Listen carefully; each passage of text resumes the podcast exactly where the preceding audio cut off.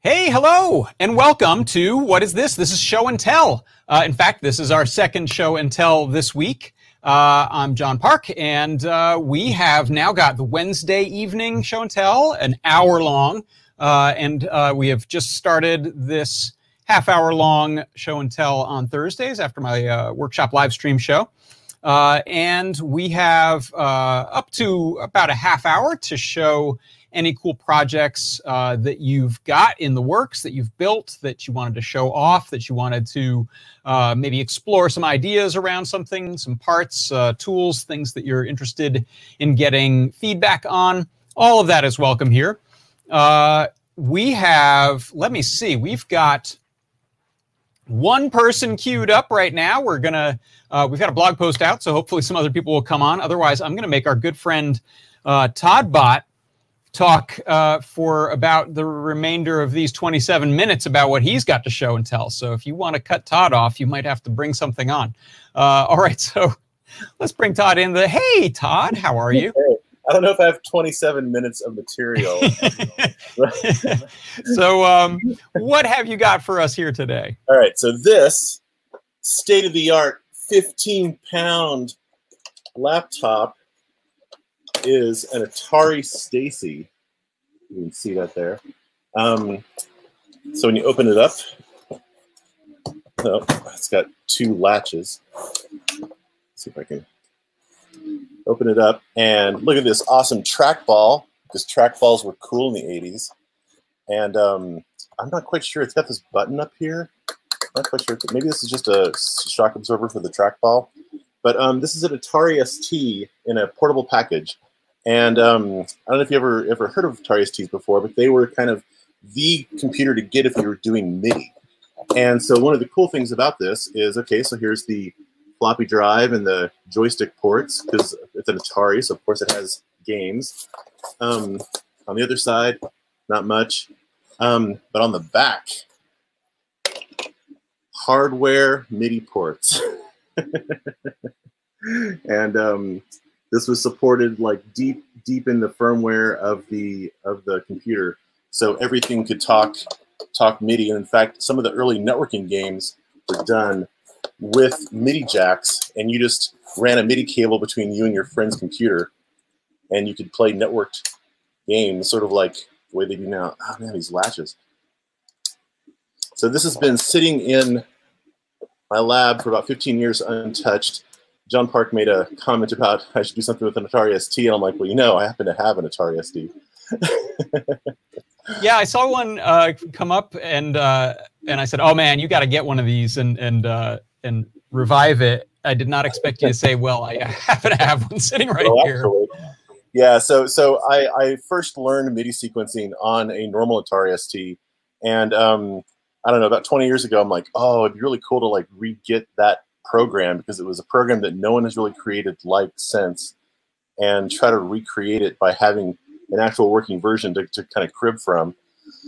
But um, I don't know. Now I'm afraid to, to turn it on because I'm sure the capacitors are all super dead and it might just like explode if I were to plug it into power. Oh, no. But it sort of looks awesome. it does look awesome. Now, is that um, what kind of screen was that? Was that monochrome or was it a color uh, this, this, I believe, is a monochrome screen. Yeah, um, it's uh, it's got a whole 20 meg hard drive, which oh, a hard drive. Um, but yeah, it's like a 640 by 480 screen. It's got, I think, something like it's an 8 megahertz, uh, 68,000 processor, and like I think maybe four megs of RAM. Um, but you know, it's got hardware parallel ports, RS-232 MIDI ports. it's so bad. It's so I mean, bad. Now it's basically you know, I could put a Raspberry Pi in this and get like, you know, 100 times the compute power. and none of the cool. Yeah, and probably like 14 pounds lighter. yeah, it's funny where you know where I first saw uh, mention of this today was on a uh, a Discord for uh, Cyberdeck people who are building Cyberdecks, and uh, then just now over in our Discord, Mr. Certainly said, uh, ooh, this would make a great CyberDeck. So there's definitely, if you're not familiar with CyberDecks, people check them out. It's a, it's a whole uh, it's a whole thing of people making these sort of clunky DIY laptopy William Gibson esque uh, computers. Yeah, I'm sure they're much lighter. I mean, this, this thing is a behemoth. It is just after after so many years of getting used to modern laptops that weigh like in the order of three or four pounds. This thing is just incredible. Fantastic. Yeah, I remember the music department uh, in college had some Atari STs and some uh, NeXT computers. Those were sort of the the electronic music computers of the day. And I had no, I'd never heard of there being this portable version. Was it was it targeted at performers? No, I think it was targeted at like um, business people or something. I, I know the, the, the, Atari was a very weird beast. Like one of the reasons why I liked it when it first came out, when I was in like whatever junior high or high school, was that the OS was in ROM, and so when you turned it on, it booted up immediately. Whereas the comparable computers at the time, like the Macs and the Amigas, you would have to boot off the floppy or whatever, and right. it would take like several several seconds.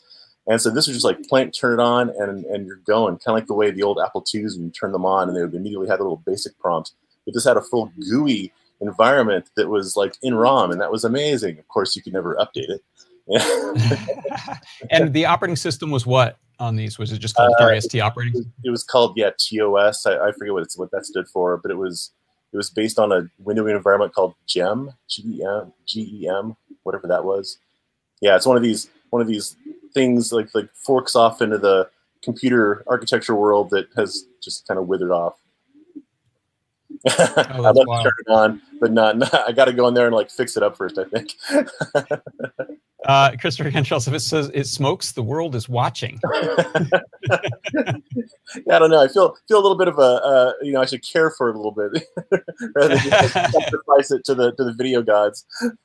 well, externally it looks like it's in beautiful shape. So um, I kind of dare you to get in there and, and start poking around the capacitors yeah. and see what the state yeah. of that is. Yeah, and for some reason, the previous owner uh, put Velcro on the entire bottom of it, which makes me think that this was used by a performer because this would go perfect on one of those keyboard A stands that you saw so so much in the in the 80s, where like there'd be like a whole bunch of computers lined up on a on a big A A, a frame.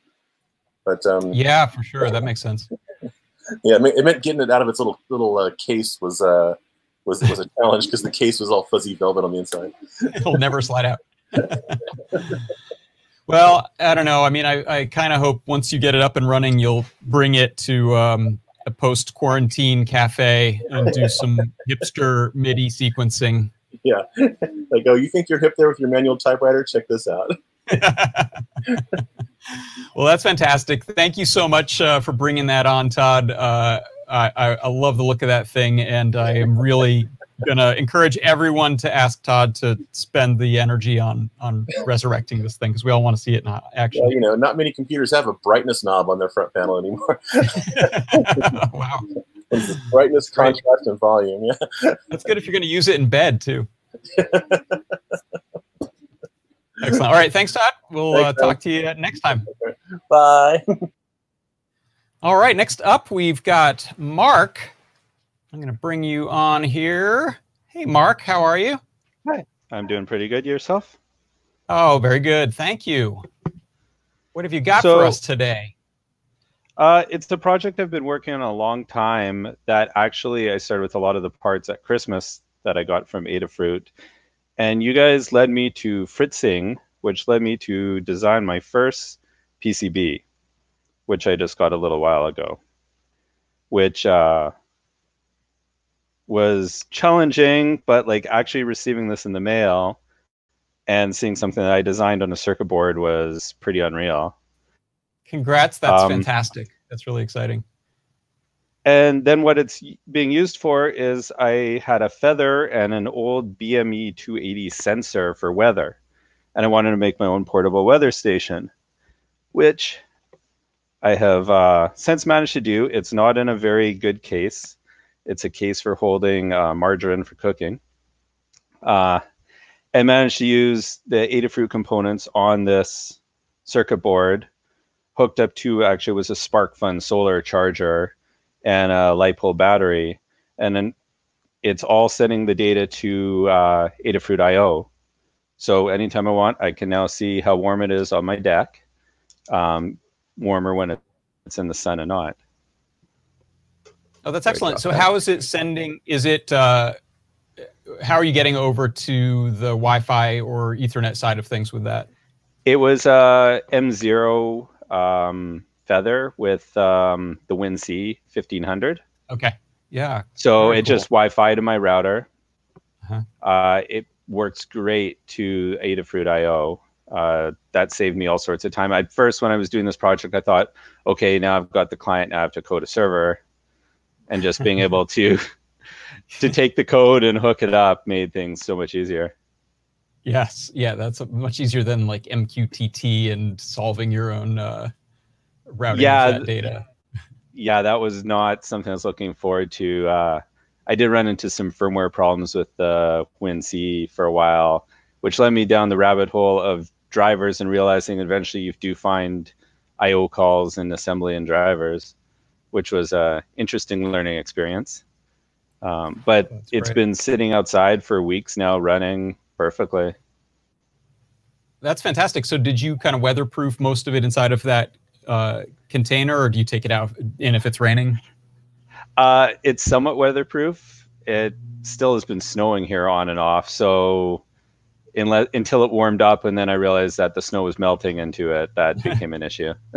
uh-huh. uh, the the next step is to actually get it into. I just got a 3D printer, so one of my first projects with that's going to be figuring out how to print a actual case, and I've actually got the wind gauge and direction gauge and rain gauge to hook up still.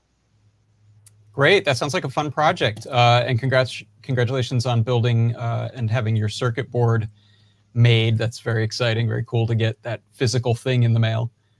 Yeah, it's it's kind of crazy to see. It's like, wait, this is a circuit board that I designed, and yeah, you feel so uh, much like, wow, I really intimately know where every trace of this. Like normally you kind of don't pay attention to that, but when you are holding the one in your hand that you were all up close in on Fritz. Yeah, yeah, it's all five traces or so, but uh, but still, it yeah, the, this is the blank one I'm not using. I'm going to keep around for a long time, I'm sure. Oh, that's exciting. Very cool. Great. Well, Mark, thank you so much for coming by. We appreciate yep. it. It was uh, good to see you and, and uh, very cool to hear about your project, your weather project. All right. Uh, Thanks for having me. We're gonna have, we'll, we'll see you around next time. All right, uh, and now we've got our very own Brent Rubell. Hey, Brent, how's it Hi, going John. over there? I was working, and then you pinged everybody. I'm like, oh, um, I'm working on something, but it's not completed. But we'll show it off because I think it's cool. That's great. Um, yeah, we love a sneak peek. Yeah, show my desktop because it's super cluttered. You can see this, right? I'll move you to the. I'll move you away. Bye. You can see everything, right? Yes. Cool. So I'll expand my, I finally got my overhead camera set up again. So over here, um, I've been writing a little module for the, uh, the FONA module. So like, this is a FONA breakout. It's a SIM 808 and has a little GPS on it, and it has a cellular SIM card on the back. And it's connected to a Metro M4. And I think it's like one of the last uh, transports we were talking about transports with the previous uh, show and teller. So instead of using Wi-Fi, you can use cellular um, with CircuitPython. It's like one of the last ones. Uh, we'll show something more endearing. it's a cool like dog, uh, nautical dog type Who's coaster that ship? I got the other week. Um, I don't have a dog, but if I did, he'd be a nautical dog. Okay, so um, I'm still working on it, but it's will decrease the amount of lines of code. It's interesting to see like so first we had the module which controls like all of the calls and it says like it writes over the UART and parses the replies back from the UART. It all communicates over uh, a software, a hardware UART interface. And then with CircuitPython, we abstract it even further. So on the right here, like still not complete, still working on it we have a socket API that's identical, like one to one with the official Python socket interface. So we have this for each CircuitPython um, transport. So we have a socket now for cellular, we had a socket for Ethernet, and we have a socket for Wi-Fi.